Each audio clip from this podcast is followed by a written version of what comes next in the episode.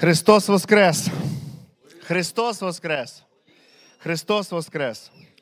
Я не знаю, звідки взялась традиція говорити три рази, але я думаю, що навіть якщо хтось трішки задрімав, навіть якщо хтось трошки втомився, я думаю, три рази привітавшись, нагадати про те, що Христос звершив, це дає можливість нам трішки прокинутися. Але я вірю, що сьогодні маємо хороше прославлення. Давайте поаплодуємо для нашої групи прославлення. Вони сьогодні справді дали хороший позив такий для того, щоб ми ще раз і ще раз співаючи, нагадали для себе той шлях, ту ціну і взагалі оцей великий-великий процес, який дає можливість кожному з нас бути учасниками Божої сім'ї. В четвер, декілька днів тому, ми мали більш таке, ну не сказати сумне служіння, але служіння, в якому думки, які висловлювали проповідники, думки, які взагалі наповнювали атмосферу того служіння, воно було таким, яке давало трішечки такої, ну, ну я б не сказав би якогось такого трауру, але ну точно вам не хотілося посміхатися на цьому служінні. Я думаю, що кожен переймався і розумів і нагадував той шлях, яким розпочинав іти Христос.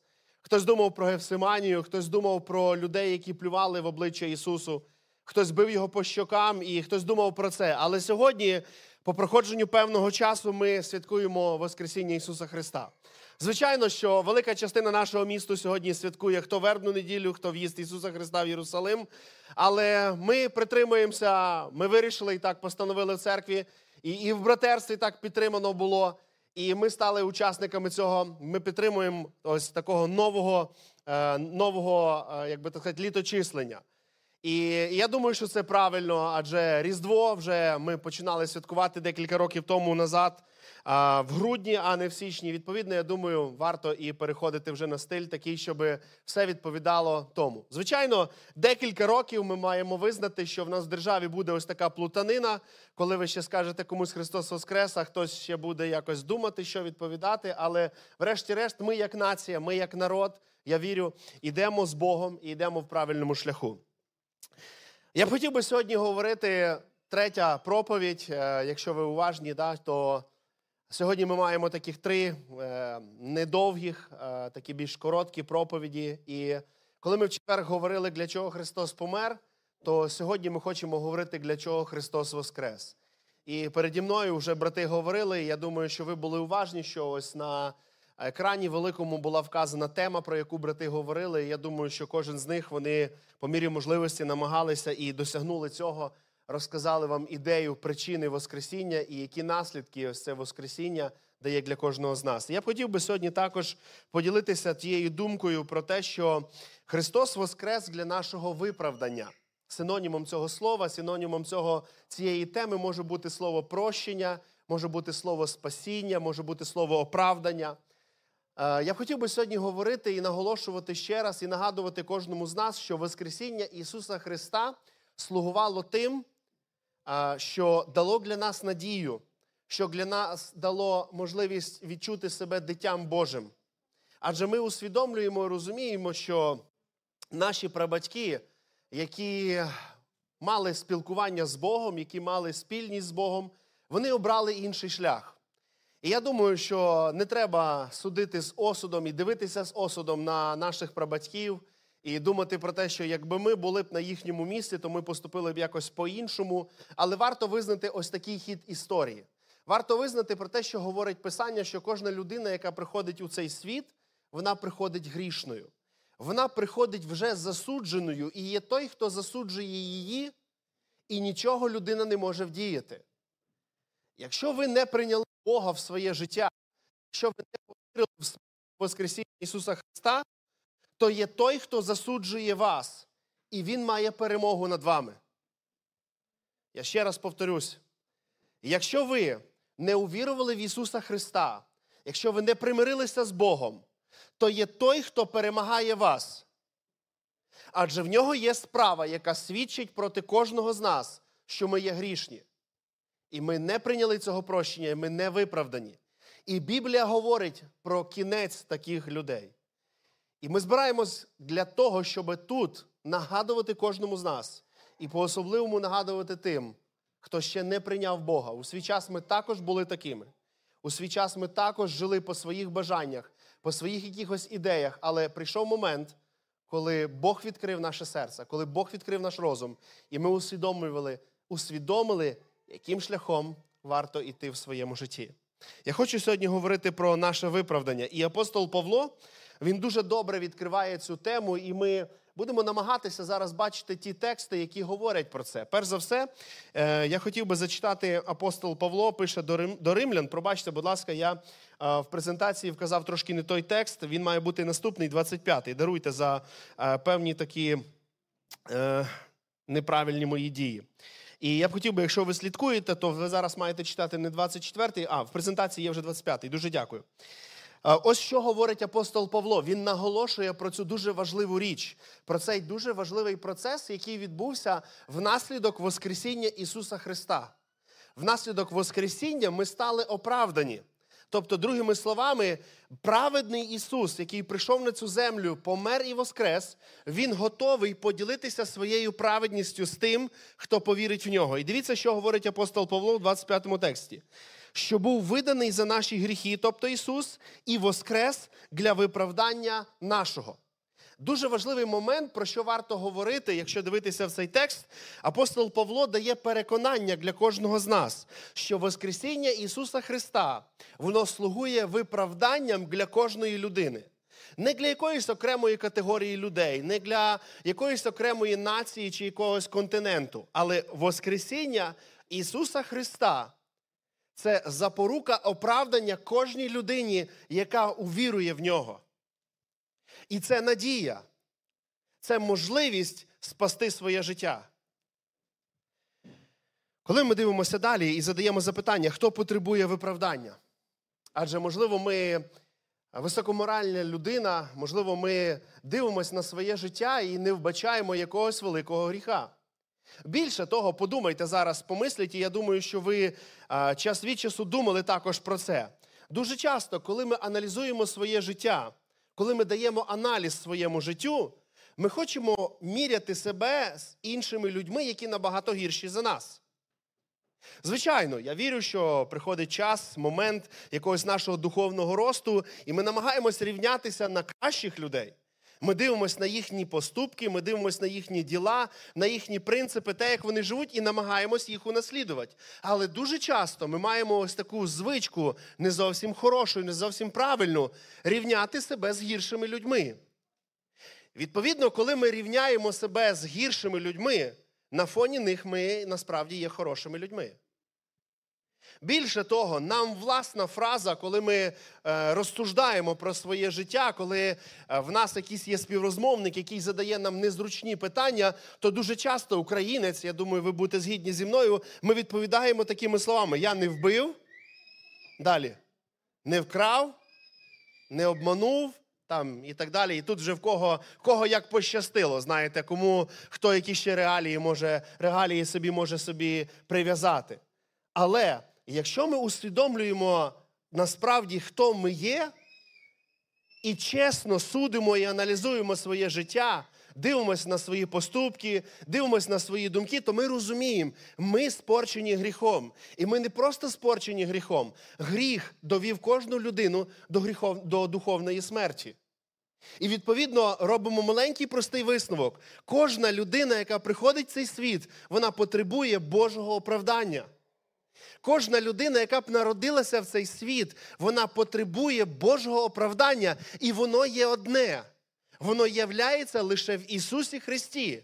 І ми щойно з вами прочитали, де воно є.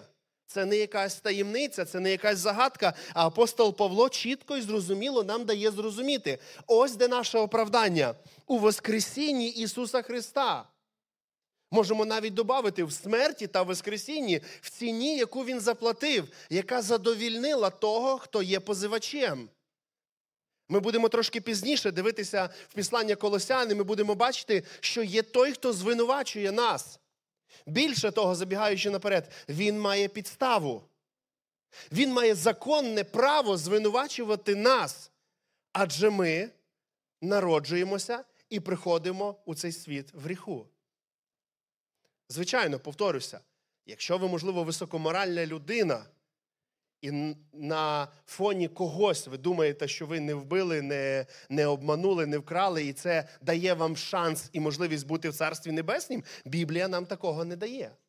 Біблія такої гарантії не дає, що якщо ви високоморальна людина і ви, можливо, на фоні інших виглядаєте кращими, то Біблія ніде не дає такого переконання, що ми можемо бути разом з Ісусом Христом. Єдиний шлях, єдина, єдина дорога, яка дає можливість нам стати дитям Божим. Це прийняти праведність Ісуса Христа, повірити в нього. Він з нами поділився цією праведністю. Він ввів нас в свою перемогу. Він сам змагався, не ми це робили. Його право було зайняти п'єдестал, але він запросив кожного з нас вийти на цей п'єдестал. І якщо буквально говорити про це, то він кожному дає ось цю медаль переможця. Він сам звершив цю перемогу. Він сам звершив це змагання, і він переміг смерть.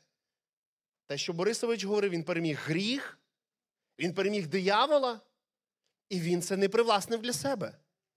Він не став хизуватися і казати, що це моя перемога, і я її автор, і я тільки є переможцем.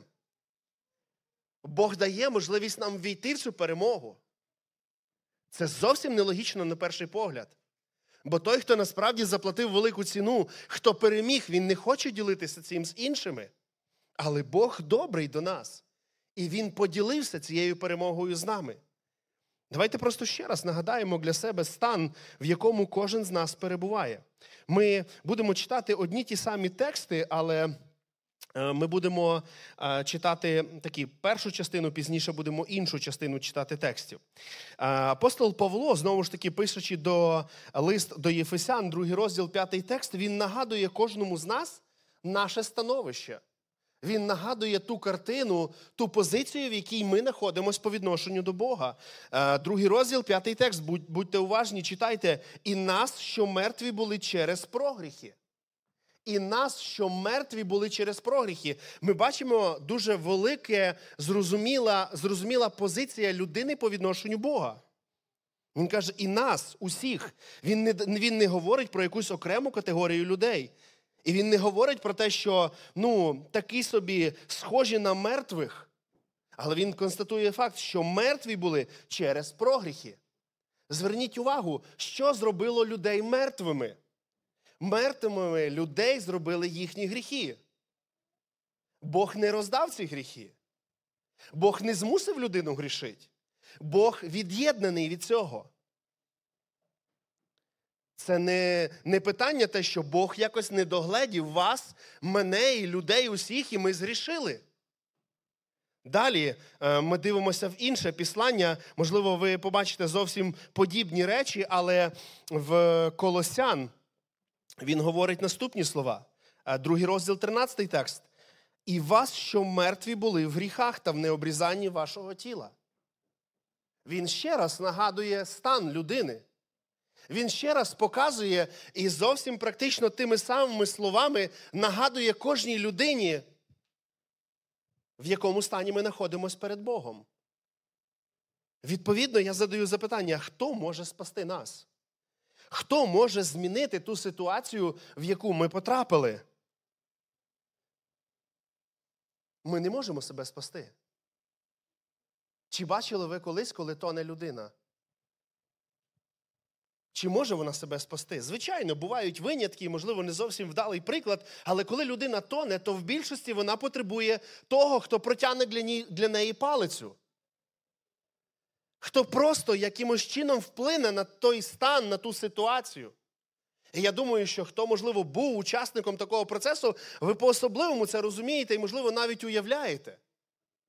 Мені один раз довелося бути учасником цього, і я вже ділився колись в церкві цією ситуацією. Перше, що я робив, я просто стояв на березі річки і кричав, що треба робити йому.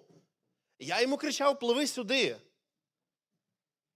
Хлопчина впав в воду, і в нього був на спині дуже великий рюкзак, і він був замкнений тут внизу на поясі, і він не міг позбутися цього рюкзака. І ви знаєте, така наочність, можливо, зовсім вдала для нас. Кожен з нас має цей рюкзак з гріхами. Кожен з нас він не може звільнитися від нього. І ви знаєте, і поки інші люди не ввійшли в воду і не подали велику палицю для цієї людини, нічого не мінялось. Він просто, що він робив? Він просто на одному місці кружився. Він просто кружився на одному місці. Я не мог зрозуміти йому. Я кричу: тож пливи сюди, Вань, чого ж ти там крутишся? А він просто кричить: Господи, спаси. Як відбувається виправдання? Як відбувається спасіння? Ми знову ж таки вертаємося до тих текстів, які ми щойно, на які ми щойно споглядали. Післання апостола Павла до Єфесян, п'ятий текст, далі, те, що ми вже читали, він говорить: оживив разом із Христом спасенні ви благодаттю. Оживив разом із Христом. Ми не стали причиною нашого спасіння. Більше того, якщо ви були уважні в четвер, я я, я от читав один із текстів, де написано не в тому любов, що ми полюбили Бога, а любов в тому, що Бог полюбив нас і віддав свого Сина єдинородного. В цьому є справжня любов, в цьому є наше оправдання. Він оживив разом нас із Христом. Він оживив Христа, і Воскресіння Ісуса Христа дало для нас надію і доступ до можливості бути оправданим. На кожному з нас лежить справа, яка свідчить, і в тій справі є вирок. Та справа не дається ще якогось розголошенню чи якомусь обговоренню. Та справа на останній сторінці великою печаттю стоїть винен. На кожному з нас і на мені. Винен. Бо апостол Павло також в післанні до римлян він каже добре відомий текст. Кожен зрішив і позбавлений чого? Позбавлений слави Божої, відповідно, він позбавлений оправдання, виправдання, спасіння, прощення, бо гріх став причиною засудження нашого. Гріх наробив велику біду в нашому житті. І, можливо, ми деколи навіть не, не надаємо цьому ціни, але гріх наробив велику біду в нашому житті. Він розділив нас з Богом. Він став причиною того, що диявол має повне право поставити ось цю печать. Ти винен. Далі ми бачимо, що говорить апостол Павло, знову ж таки, в Колосян, знову ж таки, подібні речі. Другий розділ ми читаємо продовження тексту, який ми вже читали. Він оживив разом із ним, простивши усі гріхи. Тут ви маєте побачити дуже великий зв'язок. Якщо раніше в Писанні ми бачили, і ми говорили щойно з вами про те, що гріх ставав причиною нашого звинувачення, гріх стає причиною нашого вироку, гріх стає причиною того, що диявол має право поставити печать, що, він, що ми винні то не просто написано, що Бог по своїй милості оправдав нас і ми його діти. Але подивіться в Писання, тут дуже чітко написано: Він він оживив разом із ним, простивши усі гріхи. Він вирвав ці, ці листки з цієї справи. Ми зараз будемо це бачити, це настільки прекрасно. Я не знаю, якщо вас це не не мотивує до побожного життя, якщо вас це не мотивує до того, щоб стати на коліна і просто дякувати Богу, що Він нас простив. Схиліть голову зараз в 14 текст, або дивіться сюди. Написано: знищив рукописання на нас, на нас, що наказами були проти нас. Він із середини взяв його та й прибив його на хресті. Вам подобається, коли вам телефонують з СБУ? Коли вам телефонують з цього закладу і кажуть, в нас є певні питання до вас, і вам треба з'явитися, уявімо собі, в кабінет там 210-й, завтра на 10 годину, і ви думаєте, ну це точно я щось виграв. Точно я щось заслужив перед державою, і це я йду для того, щоб мені щось вручили. До вас телефонує вас участковий і каже, ви такий-то, такий-то, да? Треба, щоб ви завтра з документами з'явилися на 10 годину. І ви знову ж таки думаєте, мабуть, мені будуть вручати медаль як найкращому водію, який ніколи не зробив ні одного порушення. Ви ніколи не будете радіти, якщо з таких установ вам телефонують. Ви відразу будете бігати подумки в своєму житті і думати, а де що це я говорив? Може, я десь щось неправильно зробив? А де ж це я може, може, мене десь сфотографували не в правильному місці? І апостол Павло нагадує про те, що на кожного з нас була написана справа, яка була успішна проти кожного з нас. І що Христос зробив? Знищивши рукописання на нас. Другими словами, Він взяв нашу справу, яка слугувала звинуваченням проти нас, і Він її, вибачте, викинув. Можливо, правильніше навіть сказати, він відкрив останню сторінку, де був вирок, і він сказав: Я понесу це покарання за тебе. Я виконую це покарання, щоб до тебе ніхто не мав більше претензій. І якщо ви сьогодні просто це слухаєте, і я так само слухаю, і це не викликає ніяких емоцій в мене, то стоїть питання, чи не здешевив я жертву оправдання, чи не здешевляю я в своєму житті ту ціну, яку він заплатив за мене, той шлях, який він пройшов для того, щоб я був оправданий, щоб я був виправданий, щоб я був прощений. В час, коли не було комп'ютерів, і коли всі речі вони не були записані десь там і були збережені в хмарах, то були такі заклади, вони і зараз є, як архіви. Або, наприклад, в поліцейських участках е, знаходиться така спеціальна кімната, я там ніколи не був, слава Богу, але де бережуть е, докази того, які свідчать про те, що ви винні. Це можуть бути якісь речі, це може бути написана якась справа. І дуже часто так трапляється, що ці заклади горять. Ну, не часто, слава Богу, але ну, таке траплялося. І от в той момент уявіть собі, як людина себе почуває, яка розуміє, що там згоріла моя справа, яка свідчила проти мене. І немає копії, немає підстави тепер звинуватити мене. Як люди себе почувають в такий момент? Ну, це найщасливіші люди, мабуть, в світі. Мабуть, це найщасливіші люди в світі. Щось подібне відбулося. Христос знищив справу, яка свідчила проти мене і кожного з нас. 15-й текст він написано так: роззброївши влади і начальства, сміливо їх вивів на посміховисько, на посміховисько, перемігши їх на Христі. Другими словами, я б хотів би сьогодні ще процитувати текст, який вже сьогодні читав. Христос звершив все і підійшов до того, хто нас звинувачує, і сказав йому одне запитання: Смерте, де твоє жало? Де справа, яка звинувачує мене, тебе? І в диявола немає причини засудити. В диявола немає підстави. В диявола залишається та печать, якою він хоче звинувачувати нас. Але справа знищена. Христос забрав цю справу. І ми є прощені, ми є оправдані, ми є спасенні, ми є виправдані. І це велика, велика справа, яку звершив Христос. Я б хотів би сьогодні звернутися до тих на завершення, хто ще носить свою справу десь там в своєму рюкзачку. Якщо ви ще не вирішили примиритися з Богом, я розумію, це свідоме має бути рішення, і це не просто, це нелегко. Але я пам'ятаю, як у 2004 році я приходив в першу церкву і сидів десь там високо на балконі. Я дивив, я любив дуже, коли люди йшли каятись. Я скажу відверто, навіть радів за них, коли вони йшли по такому довгому коридору.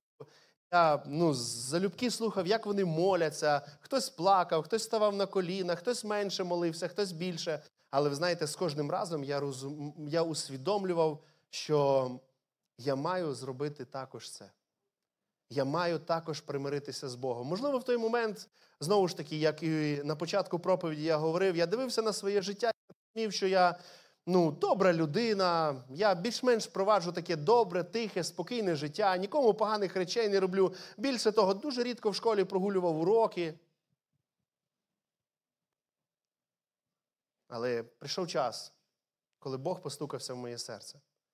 І я би хотів би, щоб Кому з вас Бог стукає в ваше серце? Не зачиняйте своє серце. Примиріться з Ісусом Христом. Віддайте цей тягар, який ви вже носите. Можливо, хтось і довго, можливо, хтось 30, хтось 40, хтось, можливо, 50, можливо, хтось 15. Але дайте можливість Богу забрати цей рюкзачок. Дайте можливість Богу забрати цю книгу, яка свідчить проти вас. Він забере це. Він вже давно заплатив за вас. Вам просто треба прийняти це і стати дитиною Божою. Хай Господь благословить кожного з нас. Амінь. Давайте помолимось.